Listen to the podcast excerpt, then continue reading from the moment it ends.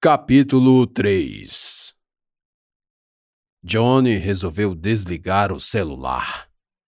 Passaram exatas 12 horas, desde que acordou, até ir à academia, sem contato nenhum com o telefone móvel.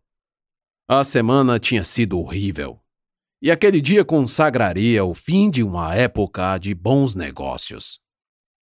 Não queria admitir mas estava falindo, se não falido. Na academia, olhou-se no espelho após o fim de um exercício. Ainda era um homem másculo, forte e atraente.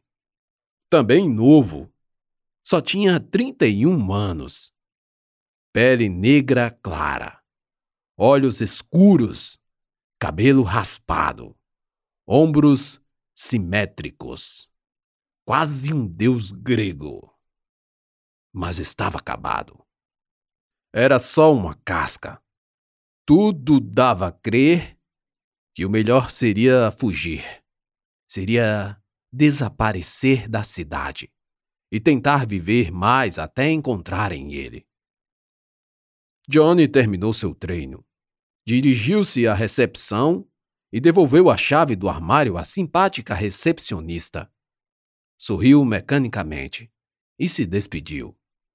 Enquanto caminhava para o estacionamento, Johnny cruzou com algumas pessoas que lhe saudaram discretamente. Mas ele quase não percebeu. Lento e pensativo, chegou a seu carro esportivo. Um carro muito caro, por sinal, e que não estava totalmente pago. Johnny abriu a porta e, antes de entrar, avistou um indivíduo saindo de um outro carro também estacionado ali. Fechou a porta e balançou a cabeça negativamente, partindo para lá. Ao chegar perto, notou um rapaz tirando uma mochila pela porta traseira. E aí, velhaco? Comprando carrinho novinho. Agora você tem dinheiro, não é? Johnny falou com força e ironia, sem tirar o olhar do carro a que acabara de fazer referência. Assustando-se, o rapaz bateu a cabeça na parte interna do teto do carro. Virou-se de súbito para Johnny e, percebendo quem o chamara, perdeu toda a cor do rosto. Oi, Johnny! Ah, nossa, que susto! É, eu. eu já ia ligar. Ia ligar nada, filha da puta! Interrompeu e continuou. Desde semana passada eu tento falar com você, viado, e seu telefone só desligado. Mudou o número, ladrão. Discurso de pura arrogância e petulância, a reboque de um desejo quase que irrefreável de socar, bater e espancar Armando. O devedor era um ex-jogador de futebol do time local. Tivera uma aposentadoria precoce em razão de uma lesão no joelho esquerdo. Decidiu, pois, abrir uma loja de material esportivo. E para isso pediu dinheiro emprestado a Johnny. Cara, o movimento da loja está muito devagar. As coisas estão ficando cada vez mais difíceis. E o carro novo, velho, que sacanagem é essa comigo? Esse, esse carro, esse carro eu financiei, está alienado ao banco, não é meu. Armando foi totalmente tomado pela desorientação. Qualquer desculpa jamais iria ser convincente o bastante para aplacar Johnny. Então não ostenta, caralho. Johnny se aproximou e encostou em Armando. A voz desceu em tom, para continuar quase que em um sussurro. Você me deve uma bolada de dinheiro. Não paga nem os juros, mas a parcela do carro não vai deixar atrasar. Quando é que você vai me pagar? Semana que vem. Armando parou. Tentou rapidamente fazer alguns cálculos mentais Pensou em outras dívidas e, temeroso ao ver a impaciência de Johnny, vomitou uma data aleatória. Na quinta-feira. Eu acho, sim, na quinta. Johnny suspirou, contraiu os lábios e percebeu que era inútil ameaçar, ou pior ainda, agredir. Você já sabe quanto está a sua dívida comigo? Johnny perguntou, mas não fazia ideia exata de quanto era esse valor. Armando mais uma vez se pôs a calcular com esforço, mas inutilmente, porque também não tinha exatidão dos débitos. Tantos que eram. O estresse da situação aumentou o medo de que algo de ruim lhe ocorresse. Ouvira histórias de que Johnny era um sujeito perigoso. Talvez andasse armado, sem contar com as conexões com os seguranças pagos para fazer o trabalho sujo. Enfim, começou a falar. Eu peguei 10 mil emprestados. Já devolvi cinco e há dois meses não pago o capital e os juros. No total, acho que lhe devo 12 mil reais. Johnny interrompeu. O quê? Não, não, nada disso! Que absurdo! Armando que já estava assustado, tomou outro susto. Eu já lhe pago juros de 8% ao mês. E você ainda quer me explorar pelo fato de não ter conseguido lhe pagar? Ah, isso é um absurdo! Johnny não se importava tanto assim com o valor. Queria apenas ferir Armando de alguma forma. Não quero saber. Caguei. Quero apenas que me pague. E as contas estão certíssimas. Johnny empurrou o dedo indicador no peito de Armando. Aliás, são juros dos juros. Quinta-feira eu estarei na sua loja. Johnny ainda deu uma tapinha no rosto de Armando e encerrou a conversa. Ao voltar para o carro, Johnny sentiu-se, de certa forma, aliviado. Não percebeu mas uma leve sensação de prazer relaxava a tensão muscular. No carro, resolveu ligar o seu celular. No exato instante, uma ligação. Ele não podia recusar. Era Farias, ou advogado. Puta que pariu! Logo o prazer o abandonou deixando espaço para o medo, a hesitar em atender a chamada. Mas atendeu. Alô? Johnny. Uma voz calma do outro lado da linha o chamou pelo nome. O senhor Bozo quer saber por que você não apareceu hoje aqui. Ainda era o mesmo dia em que Bozo e Mandrake garroteara a Gerião. Johnny não apareceu. Eu passei o dia todo correndo atrás do dinheiro dele. Johnny respondeu num tom resignado, acuado e humilde. O interlocutor passou alguns segundos em silêncio. Uma eternidade para Johnny, que imaginou ter a ligação caído. Mas a voz prosseguiu. Ah, o senhor Bozo o espera amanhã a partir das oito, aqui no escritório. Não se esqueça de trazer o dinheiro. É, está bem, eu vou. Johnny agora era coçado por seu credor. Cabisbaixo se despediu com um até mais e encerrou a chamada. Olhou de longe para o carro de Armando, compenetrado profundamente em pensamentos inquietantes e preocupado com a loucura que a sua vida estava se tornando. Entrou no carro, deu partida e foi embora. No dia seguinte, o estacionamento próximo à loja de Bozo estava lotado. Johnny foi para a reunião e agora voltava cabisbaixo ao lado de Farias. Tinha ido só para dizer ao Sr. Bozo que não juntara todo o dinheiro. Voltava daquela reunião muito mais angustiado do que havia ido. Sua obrigação para com Bozo não se cumprira. Ao seu lado, Farias o acompanhava até o carro. Os dois pararam próximo à BMW de Johnny. O que aconteceu, Johnny? Você vinha honrando tão bem os pagamentos. Indagou Farias, enquanto desabotoava o terno para descansar as mãos nos bolsos da calça. Eu escolhi errado, gastei demais. Perdi o controle.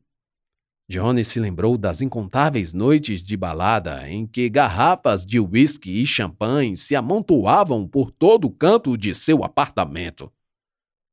Música, mulheres, amigos e amigas. Uma vida boêmia, luxúria e deslumbre com a aparente fase boa da economia. Entendo. Você foi bastante descuidado. Farias pausou por um instante de segundos. Não deixe de ir sábado, mesmo que não consiga juntar todo o dinheiro. Cara! Johnny foi tomado por uma incontrolável irritação. Sábado? Não tem a mínima condição de juntar cem mil reais até sábado. As pessoas para quem eu também emprestei dinheiro não vão conseguir me devolver até sábado. E, falando a verdade, sendo sincero, acho que eu não tenho todo esse capital emprestado. Isso é um problema, Johnny. Guilherme, você tem que convencer ele de que essa exigência, logo agora, é demais. Não foi assim o combinado. Por acaso você não leu o contrato? Farias o interrompeu. Lá diz claramente que o atraso no pagamento dos juros e ou capital ocasionará o vencimento antecipado de todo o contrato devendo o devedor devolver todo o capital emprestado no prazo máximo de 30 dias. Você extrapolou esse prazo, Johnny. Farias tirou uma das mãos do bolso e empurrou para cima a ponte dos próprios óculos com o dedo médio. Ok, então, até sábado. Respondeu Johnny, incrédulo. Era sabido que para Bozo o contrato era a lei, inevitável e imutável como o tempo, sagrado. Johnny entrou no carro e mandou Bro para sair, enquanto Farias assistia a tudo. Quando o carro emparelhou ao lado de Farias, o vidro do motorista desceu e Johnny perguntou: Por que na fazenda? Se eu não levar o dinheiro, aquele anão psicopata vai me matar, não é? Farias deu um leve sorriso de descontração, para diminuir a tensão que a pergunta deixou no ar. Não é bem assim que funciona, Johnny. O senhor Bozo não faz ameaça à integridade de seus devedores quando ainda há chances de receber deles. Você só precisa se organizar. Eu gosto de você e faço o que posso para aliviar o seu lado. Mas acontece que é preciso demonstrar um mínimo de esforço e coragem. A fazenda é um local para isso. Ar puro e fresco. Longe desse centro urbano cheio e frenético. Como diria um escritor russo, é disso que você está precisando, Johnny. Ar fresco. O vidro do motorista subia enquanto a BMW deixava o estacionamento. Johnny dirigia rápido, descuidado e enfurecido, sem saber por quem começar. Uma dor de cabeça, presságio de enxaqueca, latejava nas suas têmporas. Calor, suor, frio, enjoo. Fausto, pensou. Filha da puta do Fausto! Não demoraria muito para chegar até Alain mas Johnny queria se certificar de que encontraria Fausto lá. Segurando o volante com a mão esquerda, sacou o celular e discou o número encontrado na memória do aparelho. Fausto sentiu o celular vibrar no bolso, puxando-o e, após visualizar no visor o nome de Johnny, imediatamente desligou o aparelho portátil, pondo-o no bolso novamente. Johnny tentou o número do telefone fixo. Do outro lado, O fixo tocava até que a ligação caísse. Atende, porra! Fausto estava jogando, liderando a vitória de seu time, com fones e volume a toda potência. Longe dali, o trânsito não ajudava, e Johnny esbravejava palavrões após a quarta tentativa frustrada. Triple kill! Estrondava o som dos fones de ouvido de Fausto, o suficiente para cortar qualquer ligação com o mundo exterior. Monster kill! O herói que controlava estava liderando o ranking de mortes naquela partida. Foi quando, no meio daquela loucura, a conexão da máquina de um dos garotos caiu. Caiu! Caiu! O menino arriou os fones, levantou-se da cadeira e olhou para as outras máquinas, que funcionavam perfeitamente. Essa bosta só caiu aqui! Ele tirou os fones do pescoço e foi até o operador, que por sinal era o próprio Fausto, naquele exato instante em que o telefone fixo chamava sem parar. O telefone está tocando e a rede da minha máquina caiu! O menino gritou inutilmente. Fausto continuava com os olhos grudados na tela do monitor, junto com o som do próprio jogo. Holy shit! Fausto ouvia música e tentava acompanhar a letra. O processo cacofônico atrapalhava ainda mais a atenção ao redor. Yes, yes, da painkiller! Fausto entoou um grito enquanto pulava da cadeira, uivando de loucura e extasiado pela sensação prazerosa. Jogos eletrônicos, como quase todos os jogos, também têm esse poder química pura no sangue e cérebro.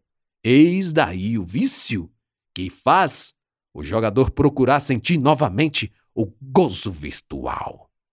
O telefone não parava de tocar. O som do velho aparelho telefônico era insuportável e apitava como um alarme chato que pede para ser interrompido. O moleque tirou o fone do gancho e atendeu. Alô? Fausto! Johnny relaxou os músculos. Não, aqui é o Júnior, disse o moleque com um mar de indiferença. Passe o telefone pro Fausto. Ele tá jogando. Júnior percebeu que Fausto nem deu atenção ao fato dele ter atendido a ligação e tentou alertar Johnny, que dificilmente seria atendido. E eu acho que ele não vai atender, não. Ô imbecil! Passa essa porra de telefone para ele. A raiva tomou conta da voz e da sanidade de Johnny. Foda-se! Devolveu o menino em alta velocidade, derrubando o telefone novamente no gancho. O quê? Ah, Johnny parecia não acreditar. Seu fedelho do caralho! A ligação fora cortada. Não, não, não! Praguejava em pensamentos. Johnny cerrou o punho trabalhado no supino em volta do seu celular e começou a bater com ele no painel do carro, uma, duas, três vezes, até que o visor do aparelho se apagou. Tentou religar o celular, mas o aparelho não respondia, a não ser pela temperatura que começou a subir, exatamente no local onde a bateria era acoplada. Era só o que faltava, puta que pariu, quebrei o celular! Pensou. O engarrafamento ficou para trás. Agora era só chegar lá o mais rápido possível. Alain, Casa do Sol Nascente, havia sido inaugurada há pouco tempo. Ao todo, 32 PCs, equipados com placas de vídeo que rodavam qualquer jogo. O espaço físico ocupava o térreo de um prédio de esquina. Do interior, era possível observar o que se passava na rua, inclusive os carros que estacionavam na frente. O carro de Johnny acabara de estacionar quando Fausto, por uma ironia do destino, notou a presença de seu credor. Puta merda! Fausto tirou os fones do ouvido. Levantou-se rapidamente e correu para os fundos. Tomado pela pressa, acabou tropeçando nos fios que ligavam o servidor central a todas as máquinas, fazendo com que a partida fosse interrompida pela ausência de conexão. A revolta tomou conta do ambiente e quase todos os jogadores se levantaram de suas cabines à procura de Fausto. Reclamação geral, palavrões, insultos e protesto generalizado. Segundos depois, Johnny irrompeu no interior da lã. E tudo que conseguia escutar era gritaria e balbúrdia. Fausto já estava nos fundos do prédio quando alguns deixavam o local sem pagar, obviamente. Ei, guri, você, você viu o Fausto? Johnny perguntou a um menino que estava saindo da lã. Ele estava aqui agora há pouco. Ligue para o celular dele. Já tentei, mas está desligado. Johnny saiu e ficou na frente da lã, nutrindo a expectativa de que Fausto retornasse. Tentou retirar a bateria do celular, numa última esperança de religá-lo. Mas o tremor em suas mãos, causado pela crise de raiva, dificultava o desencaixe da parte de trás do celular. Enquanto isso, Fausto ligou o seu celular e discou para o telefone fixo da Lan, tomando o cuidado de só voltar quando Johnny fosse embora. Sem o funcionamento dos PCs, a garotada começava a esvaziar o local. O telefone tocou e Júnior, que desde então havia sentado na cadeira de Fausto para continuar a partida no único local onde a conexão não havia caído, atendeu novamente o fixo. Alô? Fausto percebeu que a voz não era a de Johnny. Ainda tem um carro branco parado aí na frente? Tem. Disse Júnior, mas sem muita certeza do que via. Não tinha jeito. O celular de Johnny não funcionava, justo na hora que ele mais precisava ligar para Fausto. A fúria acumulada ameaçava sair na alguma forma de violência. De repente, o celular explodiu em mil pedaços na calçada. Os transeuntes desviaram a rota ao verem Johnny lançar o próprio celular ao chão, estilhaçando-o ao final de um grito de porra. Já não estava mais em si. Tinha perdido o controle. Sua pulsação e batimentos estavam acelerados. Sentia vertigens. Seus olhos ardiam e sua respiração pesava. Foi quando ele viu um garoto saindo da lã, falando ao celular. Ei, você! falou para o moleque em um tom ameaçador. Me dá aí esse celular. Havia uma mistura de medo e raiva que parecia justificar qualquer tipo de ação. Acuado, o menino apenas tirou lentamente o aparelho do ouvido e o entregou. Johnny, quase sem se dar conta do que estava fazendo, desligou a chamada que estava sendo realizada pelo celular e hesitou na descagem. Apertou os olhos, forçando a memória, mas não decorara o número de Fausto. Desistiu de tentar rememorar. Correu para o carro em busca da agenda na qual suas finanças eram anotadas Talvez lá tivesse anotado o número do telefone. Achei, discou. Seu saldo é insuficiente para efetuar chamadas. Por favor, recarregue seu celular. Uma mensagem automática retornou após a descagem. A conta do chip era pré-paga e não havia crédito para realizar chamadas. Sem crédito? Não é possível, preciso ligar a cobrar. Johnny digitou 9090 e repetiu o número. Esse número está programado para não receber ligações a cobrar.